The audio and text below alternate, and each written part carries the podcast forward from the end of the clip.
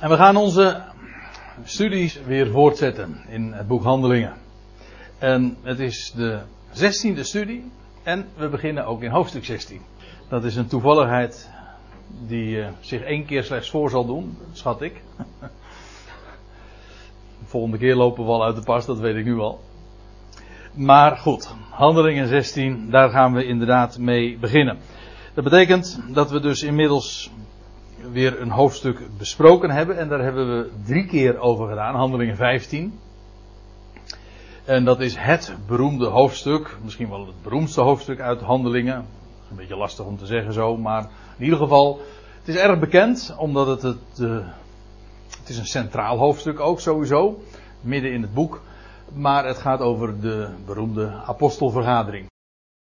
Voor het vorige seizoen, ja. Ik, nou, nou uh, zo moet ik het zeggen.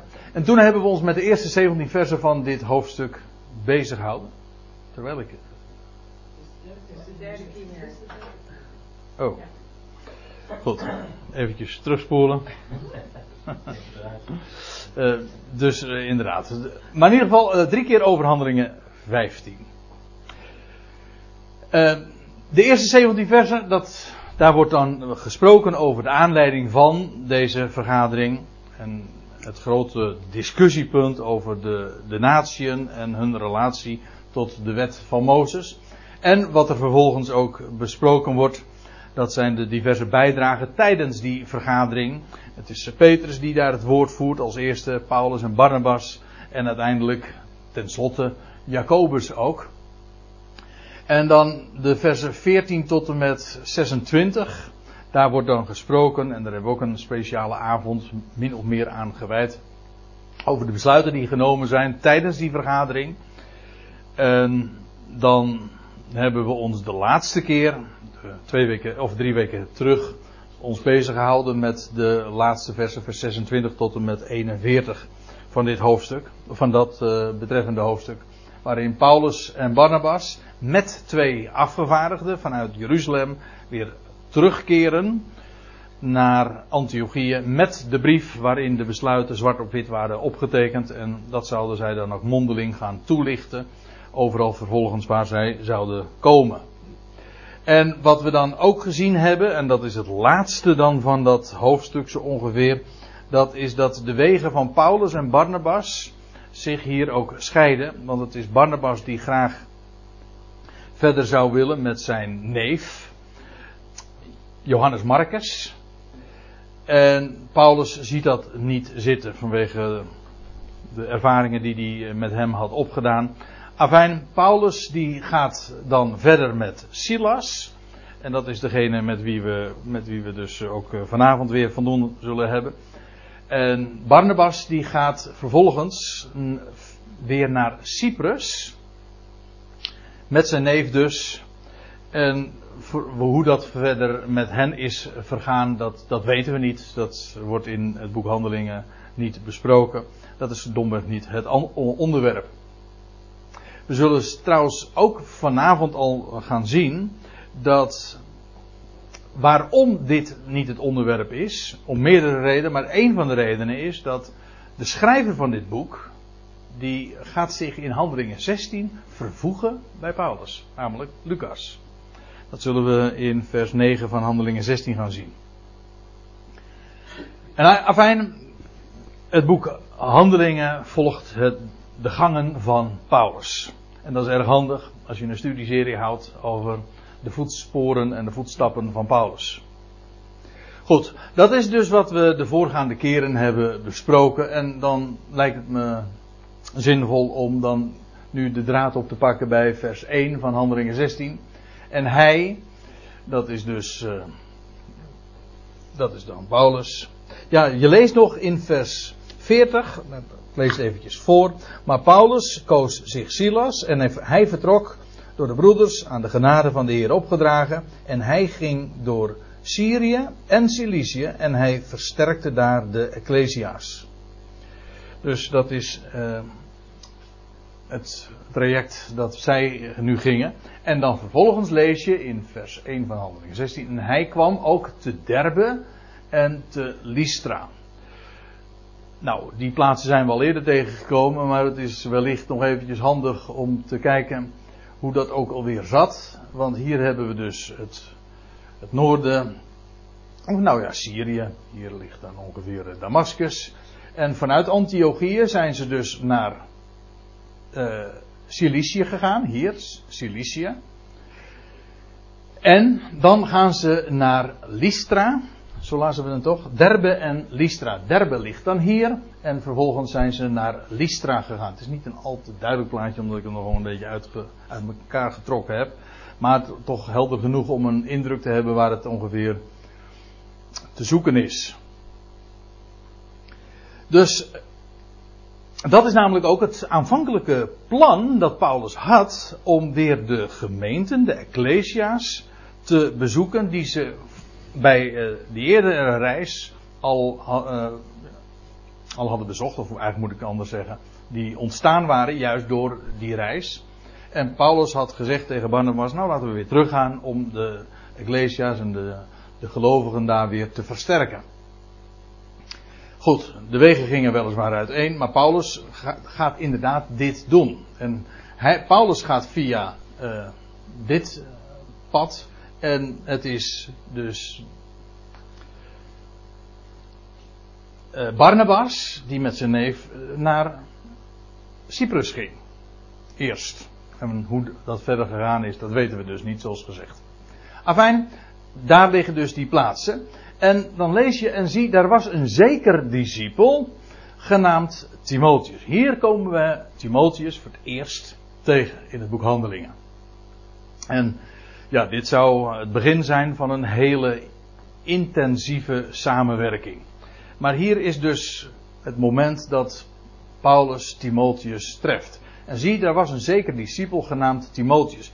Trouwens, dat was dus in vermoedelijk Lystra, waar Timotheus woonde. Maar of Paulus eh, Timotheus al kende van, eh, de voor, van het voorgaande jaar of van uh, twee jaar geleden, dat, dat weten we niet, staat er ook niet. Maar hier wordt dan wel voor het eerst zijn naam genoemd. Maar in ieder geval, die geloofsgemeenschap daar, die was ontstaan juist kort tevoren, toen Paulus dus daar met Barnabas was, had gereisd. Er was een zeker Timotheus, een zeker discipel genaamd Timotheus. Timotheus betekent trouwens een prachtige naam natuurlijk. Vereerder van God. Want die God waarde toekent. Het, woordje, uh, wat het grondwoord heeft eigenlijk te maken met waarde. Dus iemand die God waardeert. Dat is misschien een nog beter woord. Waardeerder van God. En dan wordt daar nog wat meer over hem verteld. Hij was de zoon, hij is de zoon van een vrouw, van een Joodse vrouw, die gelovig was. En dat gelovig, dat betekent natuurlijk in dit verband gewoon. Het was niet alleen een Jodin, en daarmee ook Joods kennelijk in de gebruiken, maar vooral het was een gelovige vrouw, dat wil zeggen een gelovig in het evangelie dat Paulus had verkondigd. Maar eh, weliswaar van een, een geloof Joodse vrouw, maar zijn vader was Grieks. Naar Joodse maatstaven was Timotheus daarmee dus ook Joods. Een Jood is immers iemand die een Joodse moeder heeft. Dat is de definitie. Dat is eh, bekend, dacht ik. Dat betekent dus dat Timotheus voor Joden een, ook een Jood was. Maar dit was natuurlijk een wat vreemde situatie. Daar een Jodin, getrouwd was met een Griek. Die kennelijk niet Joods was. Want die tegenstelling wordt immers gemaakt. Dus een Joodse vrouw die met een niet-Jood getrouwd was. En ja, wat daar de achtergrond van uh, was, dat, dat wordt hier niet beschreven. Het feit wordt domweg gesteld.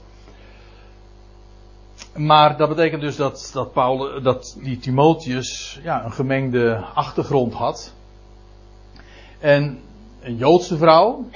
En wij weten ook hoe ze heten. Maar dat weten we niet uit het boek Handelingen. Dat weten we uit de brieven van Paulus. En ik neem u eventjes mee. We weten trouwens niet alleen over zijn moeder, maar ook over zijn oma. Want in 2 Timotheus worden die beide zelfs ook met name genoemd.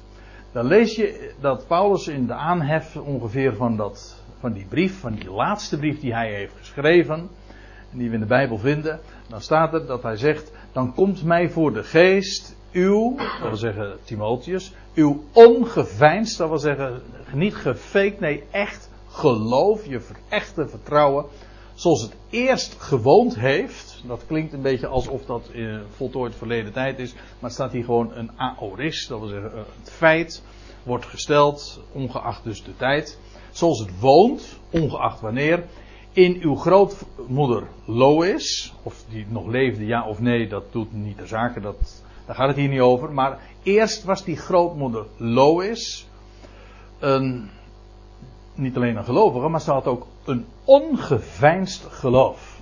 Dat woonde in haar. Wat de naam Lois betekent, dat weet ik niet. En ik heb het in de handboeken nagekeken, maar eh, of ik vond er helemaal niks, of er werd erbij gezegd van nou dat is uh, zeer speculatief wat uh, de betekenis van die naam is, dus dat laten we maar even voor wat het is. Maar in ieder geval, zo heette dus zijn oma. En zijn moeder Eunice of Eunice. En die naam, die, dat betekent dat ui, dat betekent, dat komen we ook in ui Angelia, evangelie, dat betekent goed of wel. En dat Nik, Nicolaïten, dat betekent Nicolaïs, dat is overwinnaar. Dus een goed, eigenlijk Eunese betekent een goede overwinnaar. Hier heb je ze allebei dus. En ongeveinsd geloof, in, zowel in zijn, bij zijn grootmoeder als ook in zijn moeder. En ook, en daarvan, dat zegt Paulus erbij, ik ben ervan overtuigd dat het woont ook in u. Later in diezelfde brief, dan lees je ook nog iets over Timotheus' achtergrond. Want dan zegt Paulus tegen hem: Blijf jij echter, wat er ook allemaal om je heen mag gebeuren en hoeveel verval er ook mag zijn. En ga niet en kijk, het kenmerk van een levende vis is dat hij tegen de stroom ingaat. Een dode vis die gaat gewoon met, de, daar hoef je helemaal niks voor te doen, die gaat gewoon met de stroom mee. En dat maar jij echter. Dat is een van de sleutelbegrippen in, het, uh, in die Timotheusbrief. Jij echter blijf bij wat, bij wat je geleerd en wat je toevertrouwd is. En je wel bewust van wie je het hebt geleerd. En dat wie, dat staat in het meervoud. Dus het gaat niet over één iemand. Kijk, het gaat over in ieder geval Paulus. Maar laten we wel wezen, als we even nog doorlezen, uh, doelt Paulus ook wel degelijk ook op zijn achtergrond. Want staat er dan, en dat, gij, dat jij dus van kindsbeen af de heilige schriften kent. Die je wijs kunnen maken tot redding, letterlijk staat er dan, door het geloof in, dat, door het geloof dat is in Christus Jezus. Goed, dat laatste laat ik eventjes voor wat het is, maar het gaat me natuurlijk om die vetgedrukte woorden dat, dat Timotheus dus van kindsbeen af, ondanks het feit dat hij een Griekse vader had, wat de achtergrond daarvan ook nog geweest mogen zijn, had een Griekse vader, die leefde trouwens al niet meer. Dat weten we ook, dat, ik zal het straks nog even laten zien. Maar in elk geval, hij is met de heilige schriften van kindsbeen af vertrouwd geweest. Vanwege zijn grootmoeder, vanwege zijn moeder, niet vanwege zijn vader, maar dat, die lijn dus. Hij kende de schriften en nou, Paulus zegt dan ook, blijf daarbij. En dan zegt Paulus er trouwens nog pal achter van, en elk van God gegeven schriftwoord is nuttig om te onderhouden. Want inmiddels, dat is wat Paulus eigenlijk zegt, inmiddels Timotheus zijn er, sinds dat jij klein kind bent geweest, eh, zoveel meer schriften bijgekomen. De brieven die Paulus heeft opgetekend. En hij, Paulus laat ze eigenlijk allemaal achter in beheer van Timotheus. Hij krijgt een geweldig pand toevertrouwd. Maar goed, dat is even wat die Timotheus betreft en wat we van hem ook weten en zijn achtergrond. Dus als we de, lezen in, in Handelingen 16 vers 1 dat, dat ze daar een, een discipel treffen die de naam Timotheus heeft. Hij is de zoon van een gelovige Joodse vrouw, maar van een Griekse vader. Dan weten we dus ook vanuit de brieven daar wel wat nog meer over. Hij stond, staat erbij, goed bekend er werd een goed getuigenis van hem gegeven uh, bij de broeders in, in Lystra en in Iconium. En Paulus wilde, staat er dan, dat deze met hem zou gaan. eerst lazen we een paar versen terug dus dat, het, dat Paulus met Silas uh, op stap ging hè, vanuit Antiochieën. En nu wilde hij ook Timotheus meenemen. Ja, nou ja, vanwege dat goede getuigenis. Timotheus was sowieso, hij had een jo Joodse achtergrond, dus die wereld kende hij van, van, van jongs af aan. Hij kende de heilige schriften van jongs af aan. Daar was hij mee vertrouwd. Was bovendien een Griek. Ook dus hij, de heidense achtergrond kende hij ook. Dus alleen al om die, die vanwege die dubbele achtergrond, zeg maar, die Joodse en heidense, uh, was hij zeer geschikt om meegenomen te worden ook door, uh, door Paulus. En alles wat Paulus voor ogen stond. Dat... En dan ook nog eens een keer in combinatie met dat goede getuigenis dat van hem gegeven werd. Dat kwalificeerde hem voor deze taak. Paulus wilde dat deze met hem zou gaan. En hij nam hem tot zich. En staat er, hij besneed hen ter wille van de Joden in die plaatsen. Eigenaardig. Want op zich zou je natuurlijk dan de vraag kunnen stellen van, goh, hoe is dat? Dat Paulus dat doet? Zwicht hij nu voor de druk van anderen? Dat zo, zo kennen we hem toch eigenlijk helemaal niet. En zegt hij niet in Galaten 5 dat ik zeg u dat een ieder die zich laat besnijden, hij zegt, uh, Christus zal u geen nut doen. Maar uh, die schijnbare tegenstrijdigheid is heel gemakkelijk opgelost als je even niet kijkt naar dat wat Paulus hier doet, maar vanwege het, naar het motief dat Paulus hiervoor heeft. Namelijk, hij laat hem besnijden. A.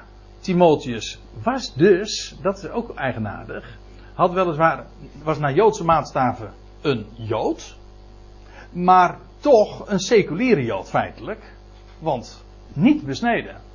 Dus ja, je, je proeft hierin eigenlijk ook, als je hier nog even over doordenkt, ook uh, de, de tegenstelling tussen zijn moeder Eunice en die Griekse vader. Dus dat moet toch een, eh, een ja, strijdpunt, of in ieder geval een, bron van conflict geweest zijn in dat huwelijk, in dat gezin. Dat kan niet anders. Want Eunice, die was, ja, die heeft hem daarmee op, uh, opgegroeid. Maar hij was desondanks niet besneden. Dat is eigenaardig. Dat zal niet gelegen hebben aan Eunice. Dus, hè? Dus ja? toen hij jong knul was, ja? en hij zou verkeren in het Jodendom, ze zouden weten dat hij niet besneden was, dat wisten ze natuurlijk vanuit de synagoge. Ja. Ja. Ja. Uiteindelijk kwamen ze waarschijnlijk toch ook zijn, moeder en grootmoeder daar, Ja. Jodinnen, Ja. mogelijk. Want ze kwamen vaak samen in de synagoge. Ja. Wisten ze dus dat deze jongen niet besneden was. En dat moet toch wel wat geweest zijn tussen de Joden en die familie. Ja, ook die achtergrond nog eens een keertje. Ja. Dus dat die hele kwestie van die besnijdenis van Timotheus al een kwestie was. Niet pas een kwestie dus nu Paulus hier kwam, maar dat was sowieso al. Hij was, hij was vertrouwd met de schriften. Hoe kan dat dan, dat hij niet besneden was? Dus ja, dan zegt, uh, dus het zou voor zijn ingang, zeg maar, te midden van in de Joodse wereld, uh, was het geen goede zaak dat hij onbesneden was. Ja, dat is een goed punt uh, wat, je, wat je aansnijdt. En dan staat er dus, hij besneed hem ter wille van de Joden in die plaatsen. Die dat dus al helemaal niet zinden dat hij niet uh, besneden was, dat is duidelijk. We hebben trouwens nog een heel goed uh, argument voor, voorhanden waarom Paulus dit gedaan heeft. En ik noem dat expres even in 1 Korinthe 9, vers 20, daar lees je dit. Dat Paulus dan zegt, want hoewel ik vrij sta tegenover allen, dat is wat Paulus spreekt, de vrijheid. Alle dingen zijn mij geoorloofd. Oké, niet alles is nuttig, niet alles is tot opbouw, niet alles is tot eer van God, maar in, ik ben vrij in alles. Alles is mij geoorloofd. En dat zegt hij dan ook, hoe vaak zegt hij dat niet in de Korinthebrief. Maar dan ook, hoewel ik vrij sta tegenover allen, hij zegt, ik heb mij allen dienstbaar als een slaaf opgesteld. Dat is eigenlijk het woord wat hij gebruikt. Waarom? Om er zoveel mogelijk te winnen. Zodat hij in zijn opstelling, in zijn manier van doen, zijn presentatie, in zijn gedrag, geen enkele hindernis zou opwerpen in het, het goede bericht. En dan zegt hij hoe ver hij daarin ging. Hij illustreert dat ook. En ik ben voor de Joden geworden als een Jood. Klinkt op zich vreemd voor de Jood Paulus. Hm? Die, eigenlijk, dit kan je alleen maar zeggen als je zelf je ook beschouwt als een niet-Jood. Of als een Romein. Paulus is eigenlijk ook de apostel der heidenen. Wij denken dan altijd van, ja, hij was de apostel voor de natie. Dat is ook wel zo. Maar, en een leermeester van de natie. Maar hij kwam ook uit de heidenwereld. Toch? Hij, hij was de enige, ik bedoel, de twaalf, die kwamen allemaal uit het land. Maar Paulus kwam uit de heidenwereld. Oké, hij was, ja, Joods tot en met, dat weet ik ook wel. Maar niettemin, hij kwam uit de heidenwereld. Juist dat is zo karakteristiek voor zijn hele bediening ook. Van buiten de landsgrenzen. Ik ben voor de Joden geworden als een Jood. Waarom? Omdat hij daartoe gebonden was? Nee, om Joden te winnen. Hun die onder de wet staan, ben ik geworden als onder de wet. En dan zegt hij er nog even bij ter verduidelijking dat als hij zich dus opstelde hè, naar de wet die ze gebruiken, bijvoorbeeld de besnijdenis of de sabbat of noem maar op, dan deed hij dat niet omdat hij persoonlijk onder die wet stond, maar dan staat er, hij zegt ook trouwens, als onder de wet. Dat was hij niet, maar om hen die onder de wet staan te winnen. Dat was zijn oogmerk. Hij gaat eigenlijk, hij gaat nog verder. Ja, nou zou je dat even door moeten lezen. Dom dat ik dat nou eigenlijk niet eventjes bij die dia uh, genomen heb. Heel mooi is ook dat hij dus Romeins staatsburger was. kwam dat over bij de Joden. Ja. Nou, we komen daar later trouwens in, de, in, in ditzelfde handelingen 16 trouwens nog op terug. Over dat staatsburgerschap van Paulus. Want dan wordt er nog een heel item. Maar in 1 Korinthe 9, daar lees je dus in vers 19. Hun die onder de wet staan als onder de wet, hoewel persoonlijk niet onder de wet, om hen uh, die onder de wet staan te winnen. En dan, zegt, en dan voegt hij nog aan toe, hun die zonder wet zijn, ben ik geworden als zonder wet. Ja, dus kijk, dat, was, dat zijn nou de marges, de, dat is de ruimte waarin Paulus stond. En hij zegt er nog bij, uh, hun die onder de wet staan, oh, hun die zonder wet zijn, ben ik geworden als zonder wet, hoewel niet zonder wet van God, want staat er, ja in onze vertaling, want ik sta onder de wet van Christus, maar dat staat er niet. Hij zegt niet ik ben onder de wet van Christus, hij zegt ik ben wettig van Christus. Zo staat het. Dat is heel mooi. Ik ben wettig, legaal van Christus. En uh, hun die zwak zijn, ben ik al zwak geworden om.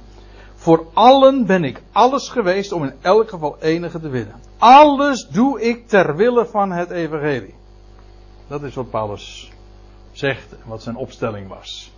Nou, en dat was ook de reden waarom hij dus dit deed. Hij laat Timotheus besnijden. Ter wille van de Joden in die plaatsen. Want staat er, iedereen wist dat zijn vader een Griek was. Ja, en zijn moeder een Jood, en vandaar dus het, het punt. Let er trouwens even op dat, dat verleden tijd, want dat staat er ook echt. Dat betekent dus, zijn vader leeft inmiddels niet meer. Hè? Dat zijn vader een Griek was. Zo, als je deze dingen dus wat preciezer leest, hè, op de woorden let, wat er allemaal exact staat, en je vergelijkt schrift met schrift, dan krijg je toch een, een, een redelijk beeld ook van wie die Timotheus was, zijn achtergrond. Afijn, Paulus wilde dus dat hij uh, mee zou gaan. En dat ging hij ook.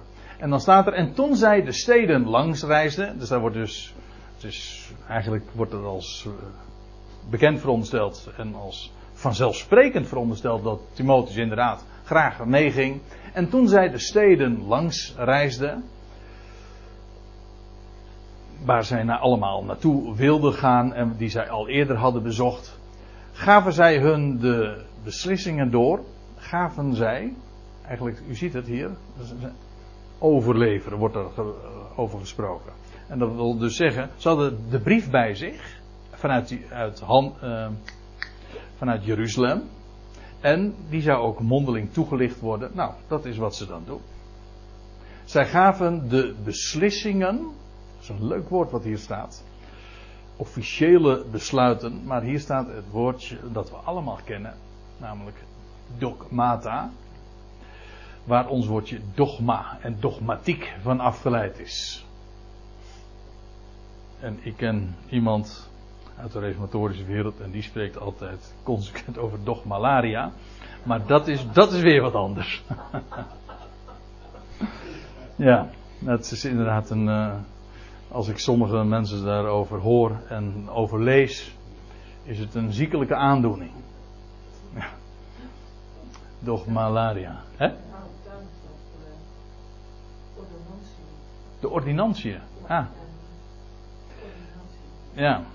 De eerste keer dat het gebruikt wordt, dat is uh, in Lucas 2. Dan lees je over keizer Augustus dat er een bevel uitging van keizer Augustus. Dat is dat woordje dogma. Besluit. Een besluit van hem. Een officieel besluit. Maar dat is dus wat het is. Een dogma, dat is wel aardig om daar ook op te wijzen. Een dogma is dus eigenlijk, uh, maar niet zomaar, als je dat in, de, in het woordenboek kijkt, dan zal er waarschijnlijk staan een leerstuk van de kerk of zo. Maar het is niet zozeer een, een leerstuk, maar het is een besluit van de kerk, waarvan de kerk dus besloten heeft, daar hebben mensen zich aan te houden. Dus eigenlijk al die artikelen die er in de beleidingsgeschriften staan, dat zijn ook besluiten en daarmee dus ook dogma's waar mensen gebonden aan zijn. Ja, en aangezien je er dan gebonden aan bent, aan dat soort leerstellingen, is het dus uh, het idee dat je daar, uh, dat het een ziekelijke aandoening is, vind ik niet zo gek. Hè? Dat, dat, dat mensen, dat mensen zelf hun conclusies trekken uit wat er in de Bijbel staat en dan allerlei eigen woorden daaraan aan geven, etiketten opplakken en mensen worden onder die besluiten gesteld. Dat is toch een, eh, een hele kwalijke zaak. Dan ben je niet meer in, leef je niet meer in de vrijheid van de schrift. Maar goed, uh, dat is de betekenis die dat woordje dogma en dogmata, dus meervoud dus, heeft gekregen. Hier gaat het over dogmata. En moet zich goed realiseren, die dogmata, die officiële besluiten, die waren juist, bestonden juist daarin, de essentie daarvan, van al die besluiten, of van die besluiten, was dat de natie niet lastiggevallen zouden worden met, door judaïsten en door, door hen te judaïseren. Niet lastigvallen met judaïseren, ja precies, dat is het. Dat de, de natie niet gejudaïseerd zouden worden en niet daarmee lastiggevallen zouden worden. Dat was het besluit. De natieën zijn vrij. Dus die besluiten, dat is eigenlijk het tegenovergestelde van wat eh, de, nou zeg ik het nog een keertje, wat dogmatiek de neiging heeft, dat is juist om mensen te binden. Deze besluiten zijn juist erop gericht dat mensen in de vrijheid zouden staan. Wat een verschil. Wat een verschil.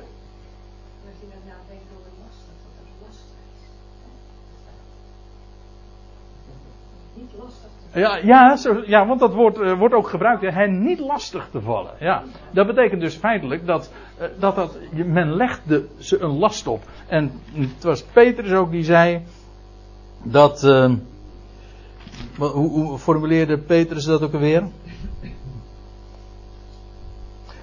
Nu dan, wat stelt geen God op de proef door hen een juk op, door een juk op de hals der discipelen te leggen dat nog onze vaderen, nog wij hebben kunnen dragen? Maar door de genade van de Heer Jezus geloven wij gered te worden op dezelfde wijze als zij. Dus wij Joden worden op dezelfde wijze gered. En waarom dan een juk? Waarom een last leggen? Ja, dus dat hele, die besluiten die daar in Jeruzalem genomen waren, waar Paulus dus ook deel van uitmaakte. En daarom heeft hij dat van harte ook doorgegeven, want hij was de man van juist die, de, dat bewaakte, die vrijheid. En dit wordt dus helemaal ingegeven door, dat, door het onderwijs van vrijheid. Dat is de essentie van die besluiten die daar in Jeruzalem genomen waren. Genomen waren om die te onderhouden. Dat is een leuk woord, want dit woord wat hier gebruikt wordt, dat is letterlijk om dat te bewaken. Als er gesproken wordt, eh, we zullen het later nog in handelingen 16 tegenkomen, die gevangenisbewaker, hè, gevangenisbewaarder, dan wordt exact hetzelfde woord gebruikt. Ook. Datzelfde grondwoord. Bewaken. Ja, en dat wil zeggen, Wees daar zuinig op. Dat dient bewaakt te worden. Die besluiten. Deze dogmata. Waarin de vrijheid is zwart op wit is vastgelegd. Eigenlijk was het een oorkonde van de vrijheid. Dat is wat die dogmata waren. Nou, en die hebben ze dan ook inderdaad aan de die steden die ze langs reisden doorgegeven. Ja, het waren de apostelen, dat was inclusief Paulus. Ik weet dat sommige mensen die zeggen van ja, Paulus staat er eigenlijk eh, los van van die dom. Nee, juist niet. Paulus was daar een, een spil in dat verhaal en die heeft dit niet, hij was niet alleen bij die vergadering, maar hij heeft ook, hij was de man juist ook die dat overal heeft doorgegeven. En dan staat er in vers 5, de gemeente dan, werden bevestigd, stabiel gemaakt. Het woordje bevestigd moet je heel letterlijk nemen. Zoals je iets, een, een, schilderij bevestigt, dat wil zeggen, die zet je vast. En dat is wat hier, het woord wat hier gebruikt wordt. En daarmee dus, als iets vastgezet wordt, ja, dan, dan staat het gewoon. Dan is het stabiel. De gemeente dan werden, de ecclesia's, de uitgeroepen vergaderingen, werden stabiel gemaakt, vastgesteld in het geloof. Let op dat bepaalde lidwoord in het geloof. In het geloof, niet in werken. Daar ging het juist over. die, die ecclesia's waar ze nou langs gingen, die hadden het boodschap van genade gehoord. En die waren in, ja, in onrust, in onvastheid daarmee ook gekomen. Ze, waren, ze werden bewogen, heen en weer geslingerd door dat soort leringen, door die beweringen. Namelijk dat een mens ook zou werken. Ja, en daarmee werd, was hun vastheid, de vaste grond onder hun voeten, was uh, verdwenen. Nu, nu werden ze weer bevestigd. En wel in het geloof. Niet in, en niet in werken, wat ze moesten doen, maar in dat wat ze gehoord hadden en waarin ze in zich mochten verblijden.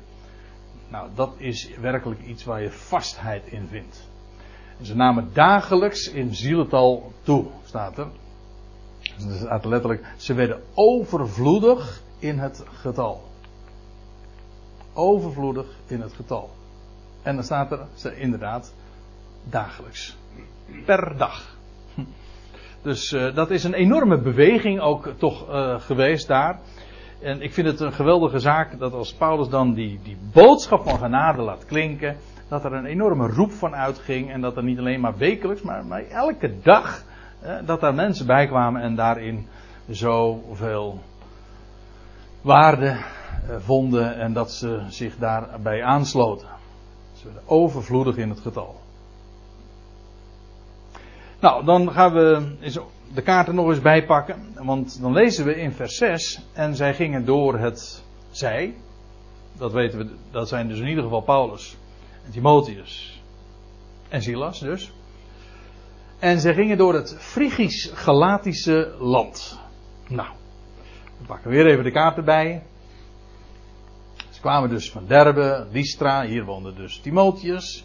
Ze zijn de steden zo langs gegaan waarschijnlijk ook dan uh, dat Antiochieën in Pisidia, van de steden, dus dan denk je inderdaad hieraan. En vervolgens gingen ze door het uh, Fri Frigia, dat is hier, Frigia, en het, wat was het ook weer, het Galatische land. Nou, Galatië, dat is een beetje een omstreden kwestie, wat Galatië nou is en hoe ver dat zich nou uitstrekt. Um, uitstrekte, sorry, moet ik het goed zeggen. Want sommige mensen zeggen dat dit er ook bij hoorde. En andere mensen zeggen nee, in die tijd al niet meer. Dat uh, doet nu even niet de zaak. In ieder geval, hier is dus Galatië, Frigië. In elk geval, en dan gingen ze vervolgens door. Want dan staat er uh, nog iets eigenaardigs. Maar ze werden door de Heilige Geest. Of eigenlijk onder de Heilige Geest. Verhinderd. en ik weet niet hoe u uh, dat hebt, maar dan denk ik van hoe dan wel? Maar dat staat er niet. En we zullen het een vers later weer iets soortgelijks aantreffen. Maar ze werden verhinderd. En het was duidelijk dat het de Heilige Geest was. Maar waarin dat kenbaar was. Eh, waardoor het duidelijk, hen duidelijk was dat, dat ze dat, uh, het woord niet in Azië zouden spreken. Dat staat er niet bij. Maar het was in ieder geval onder beslag van Geest. Dat was een ding wat duidelijk is. Dat zo zegt, eh, formuleert Lucas dat. En waarom dat zo was, ja, dat zullen we straks vanzelf zien. In vers 9. Dus ik ga, wil daar niet op vooruit lopen. Hier, het enige wat ze nu nog tegenkwamen van, ze wilden kennelijk het woord in Azië gaan spreken. Maar daartoe, werden ze, ja, daarin werden ze verhinderd. Azië, nou kijk weer even naar de kaart. Azië, dat is deze streek waar, ja, Thyatira lag, Sardis, Philadelphia. Maar in wezen, het is nog uitgebreider, want hier Efeze, je had vlak daarbij Colosse, dat is allemaal Azië. Azië, dat is heel eigenaardig hè, hoe dat met uh, namen kan gaan voor, voor gebieden. Want dit was Azië. Azië was zelfs oorspronkelijk nog veel kleiner, heb ik me laten vertellen, maar dat kan ik niet bijbels hard maken. Maar in de Bijbelse tijd was dit Azië. Deze streek. De grenzen precies verliepen, dat weet ik niet, maar in ieder geval, hier lag Azië. En, maar wij kennen, tenminste, nou wij, uh, het is zelfs voor mijn tijd, maar de, de ouderen dan ik onder ons, die weten nog wel dat deze, dit land niet Turkije genoemd werd, of in de eerste maar Klein-Azië. Toch? Turkije was Klein-Azië. Dat is eigenaardig. Dat heette dan Klein-Azië. Maar uh, waarom zeg, noemde men dat zo? Omdat je ook nog een, een heel werelddeel zelfs met diezelfde naam. Maar Azië was oorspronkelijk dus alleen maar een streek, een flinke streek. Ik stel me zo voor, van in ieder geval de grootte van Nederland. Van in Turkije. Later werd het heel Turkije. En nog later werd het zelfs het grootste werelddeel. Want er is uh, Azië, nu, is het grootste werelddeel. Uh, omvattend China, Rusland, nou ja, u weet het. Kijk, het. kijk het maar eens een keer op de wereldkaart. Dus Azië is een enorm in betekenis uitgebreid. Maar oorspronkelijk is het dus dit. Het is, is steeds groter geworden, zeg maar. Eigenlijk is dit Klein-Azië. En dat was groter Azië. Maar goed, uh, laat ik het niet ingewikkelder maken. En dan staat er, en bij Mysië gekomen, poogde zij naar Bithynië te reizen. Als ik, uh, zo onlangs uh, heb ik aan tafel nog met, met mijn jongens en Petra, het hele boek Handelingen nog eens een keertje doorgelezen aan tafel, tijdens de maaltijd. En dan kom je erachter hoe uh, belangrijk het dan is om, als je zoiets leest, om je een voorstelling te maken van, van de plaatsen en de streken. En dan heb je, ja kijk, dan is het heerlijk om een bijbelstudie te doen op deze manier. Vroeger had ik categorisatie, onze dominee Prins, en die, die deed niet liever dan zoek, uh, van die kaarten ophangen en dan liet hij dat allemaal zo zien van hoe ze dan reisden enzovoort. Nou, nu is het nog veel makkelijker, hoef je ineens kaarten mee te nemen, niet te slepen. Maar het is wel van belang, als je dit dan leest, Lucas veronderstelt dit als bekend. En als je dan weet van, ja, goh. Dan zie je dus, Paulus ging zo, ik zie steden van Lystra Iconium. En is die vervolgens door het Galatische en Frigische land gegaan. En ze wilden het woord gaan spreken in Azië kennelijk, maar ze werden door de Heilige Geest verhinderd. Ze wilden deze kant dus op. Nou, en dan lezen we. En bij Mysië gekomen poogden zij naar Bithynië te, te, reizen. Dus ze kwamen vervolgens hier aan. Hier in deze streek, in Mysia. Mysia, ik heb begrepen dat was eigenlijk een deel weer van Azië. Dan komen ze hier en dan willen ze hier naartoe, naar Bithynië. Deze kant op. Bithynië, we lezen trouwens de, de naam Bithynië ook nog in in de brief van Petrus, 1 Petrus, dan lees je ook dat hij schrijft aan de vreemdelingen die verstrooid zijn in onder andere Bithynië.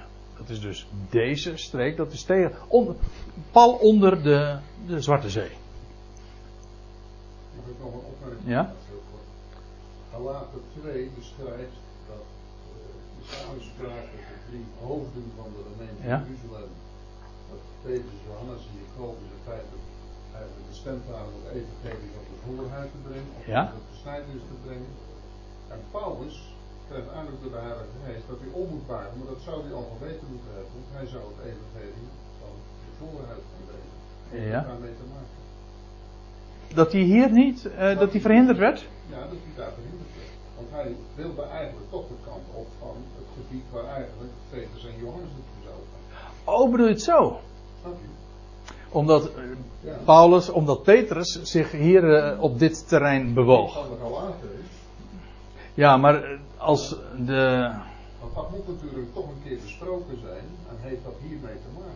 Ik denk het persoonlijk niet, want je, het gaat daar in Galaten 2 niet zozeer over het terrein wat, waar ze zich naartoe zouden bewegen, maar vooral over de aard van het boodschap. De e- de een met het evangelie van de voorhuid, dus eigenlijk met een heidens evangelie, en de ander met een joods evangelie, met een besnijdenis evangelie. Want ben je hier dat bezig met het heidendom. Hij mag niet naar de Joden gaan om het evangelie van de, van de besnijdenis te brengen. Ja, maar hier had je natuurlijk toch ook. Kijk, de er waren hier vreemdelingen in de verstrooiing. Maar dat, was niet, dat wil- dat wil niet zeggen dat hier. Ik bedoel, in wezen was dit heidens gebied. Toch? Je had, er over, je had overal. eh, De Joden die waren overal verstrooid. Dus ik, ik, ik vermag niet helemaal dat eh, verschil te zien. Precies, want daar gaan we nu naartoe. eh, min of meer, want de, de oversteek die duurt nu niet lang meer. Want we eerst nog even dit. Ze kwamen dus hier bij Mysië. Ze poogden naar Bithynië te reizen. Wacht hoor. Ze poogden dus hier naartoe te gaan, Bithynië. Maar staat er, de geest van Jezus liet het hun niet toe. Voorgaande vers lazen we. De Heilige Geest verhinderde hen om naar Azië te gaan. Dus kijk, dit is het. Ze wilden eerst linksom. Ze, gingen zo. Komen ze hier aan. Ze, naar Azië konden ze niet. En ze konden niet naar Bithynië. In beide gevallen, dus in beide richtingen, werden ze verhinderd. Om naartoe te gaan. Ja, wat kon je dan nog? Nou, dat is precies wat we nu gaan lezen. De, in elk geval, de het, was de geest van Jezus die het hun niet toeliet. Ze konden niet. En ja, eh, we kunnen, je kunt erover gaan speculeren. Maar bij mijn weten wordt niet in de Bijbel aangegeven van hoe dat duidelijk werd. Nog even trouwens dit.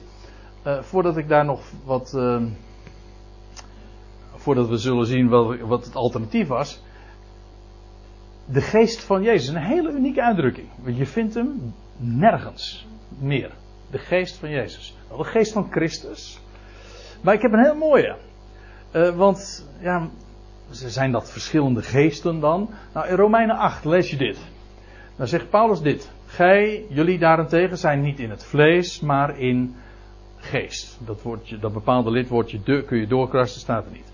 Jullie zijn niet in vlees, maar in geest. Althans, zegt hij, indien Gods geest, niet ook hier weer de kun je doorstrepen, althans indien Gods geest in jullie woont. Indien iemand echt de, de geest of geest van Christus niet heeft, die behoort hem niet toe.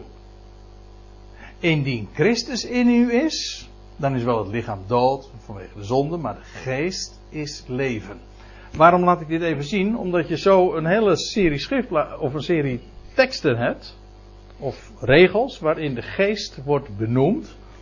Hier is het geest. Hier heet het geest Gods. Hier heet het geest van Christus. Hier heet het gewoon Christus. En hier zegt geest is leven. Hè? Dus eigenlijk, dat zijn min of meer synoniemen. Ja, het is geest. En wat betekent geest? Nou, het is leven. Het is de geest van God, omdat God het is die dat leven geeft. Het is geest van Christus, omdat Christus als eersteling is opgewekt. En daarom als hij is ook, zo staat er elders, 1 Corinthië 15, hij is die levendmakende geest. Zelf die levendmakende geest. Daarom is die geest, dat leven dat God geeft, dat is in de eerste plaats ook geest van Christus, de opgewekte. Maar het is ook de geest van hem die hier op aarde ooit leefde en daarom ook geest van Jezus. En het is feitelijk Christus zelf. Het is hij die door zijn geest, of door de geest die hij heeft, uh, in ons woont. Christus woont niet letterlijk zo, uiteraard, uh, in ons. Lichamelijk is hij daar. De rechterhand Gods, verborgen voor het oog, maar geestelijk met zijn woord, met zijn leven, woont hij in ons. Ja. Omdat hij waarlijk vrij heel straks is Christus Jezus die vrij maakt. Houd de Ja. stand. Laat u niet weder in slaap Straks jagen. over in die slaap hier komt. Ja. Ja. De vrijheid waarin we staan. Ja, daar ben je vrij in. Ja. Ja.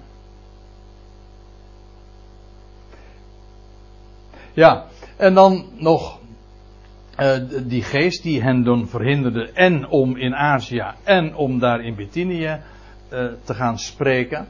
Dan lees je, en toen zij eh, Mysië voorbij waren, haha, we weer even kijken. Hier dus. Toen zij dat voorbij waren, kwamen zij te Troas.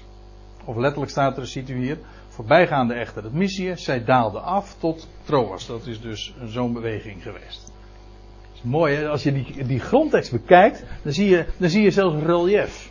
In de vertaling zie je, zie je dat niet, ze kwamen te Troas. Nee, ze daalden af zo naar Troas, dat bij de kust lag. Ze daalden af tot in Troas. Weet je trouwens dat Troas het bekende is van Troje? Ja. Dat die geschiedenis, of dat verhaal, dat is nog een, een verhaal apart natuurlijk. Maar in elk geval, dat speelde het eh, nog weer eh, ruim duizend jaren eerder hoor. Maar in ieder geval, Tro- Troas en Troje, dat zijn dezelfde namen. En we kennen het vooral natuurlijk deze plaats. Omdat Paulus een eh, jaar of wat later, plus minus zes jaar later, daar Tychicus zou opwekken. U weet wel dat hij dan daar zo lang in, tot in middernacht, tot middernacht spreekt. En dan zit daar die Tychicus in het venster op de derde verdieping en die keilt naar beneden. Maar geen nood, Paulus die wekt hem op. Ja. Tychicus, een mooie geschiedenis. Maar daar gaan we het eh, TZT nog wel over hebben. Hier, hè? En zijn geschriften waren. Wat hij geschreven. Dat is hem, ja. Je hebt er ooit een artikeltje over geschreven. hè? Toch? Ja? Ja, dan lees je nog dat Paulus in, eh, in, in zijn laatste brief, in Tim- 2 Timotheus 4, zegt.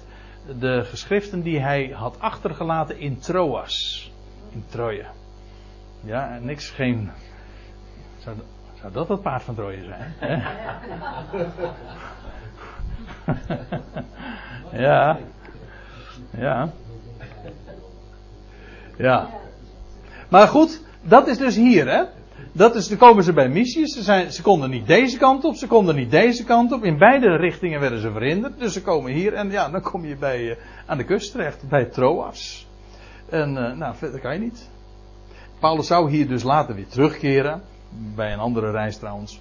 Maar goed. Straks gaan we, maar ik stel voor dat we eerst maar eventjes gaan pauzeren. Straks gaan we zien dat ze vervolgens de oversteek maken naar, zoals Aard al zei. Naar Europa. Maar